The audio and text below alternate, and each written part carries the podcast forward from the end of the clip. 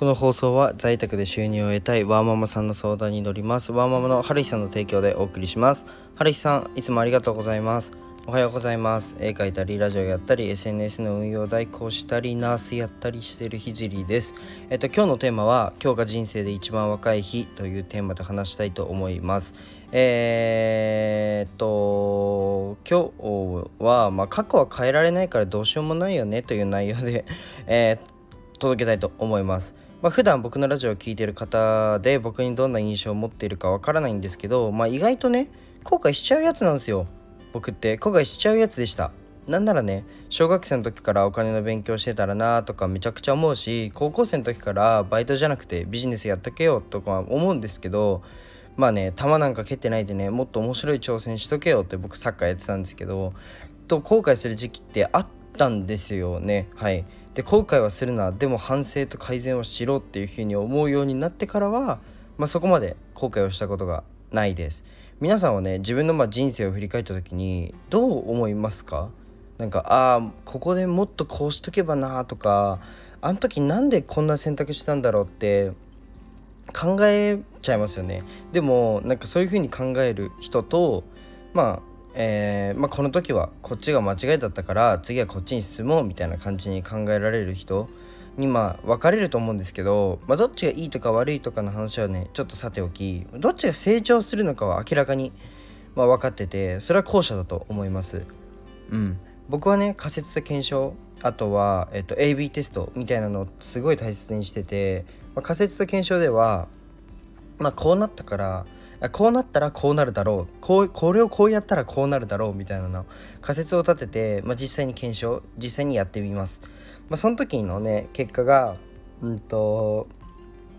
自分の思い通りになってもならなくても、まあ、得た結果から、まあ、なんで自分の仮説は、えー、なんかそれちゃったのか？実際のものからそれちゃったのかを考えます。まあ、どちらにしろ経験値になるんですよね。あとは、まあ、AB テストですねいわゆる。何かをやるときに A と B の選択肢があって、まあ、A の方がちょっと勝率高そうだなと思って挑戦する。その時に、えーと、成功しても、ま、B を確かめる。うん、じゃあ次 B でやろうみたいな。で理由はもっと大きく成功するかもしれないし、まあ、B の場合うん失敗するのかどうかを確かめたいからです。まあ、テーマと少しずれちゃったんですけど過去って経験値になるじゃないですか。なので、まあ、自分が若い時に遊びすぎて後悔しているなら明日からその分を取り返す行動すればいいし、まあ、若い時にねお金の使い方をミスったなら今から勉強して、えー、資産運用すればいいだけの話なんですよ。うん、どのセミナー行っても行ってそうな話なんですけど、まあ、今日がね本当に人生で一番若い日です。で後悔しているからこそ今後後悔しないように未来を変えるべきだと僕は思います。でなんでねこんなに朝から熱っぽくね語っているかというと、まあ、僕はこの前起業してマーケティングから販売から値段設定から何まで自分でやってます。それをね周りの大人に言うと「いや若いんです若いのにすごいね」って僕私なんてもうこんな年齢だよみたいなよく聞くんですよね。いやでも、まあ、あなたにとって本当に今日が一番若い日ですよと今からでも何者にでもなれますよと思っています正直年齢なんて関係ないんでなのでね一緒に何かにね挑戦してもがきましょう。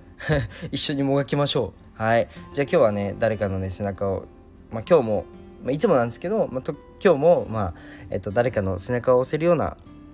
配信になってればいいなというふうに思います。じゃあすいません。これでテーマは終わりなんですけど一つお知らせさせてください。えっと現在ね、えー、SNS の運用代行というのをやっててまあ、えー、主に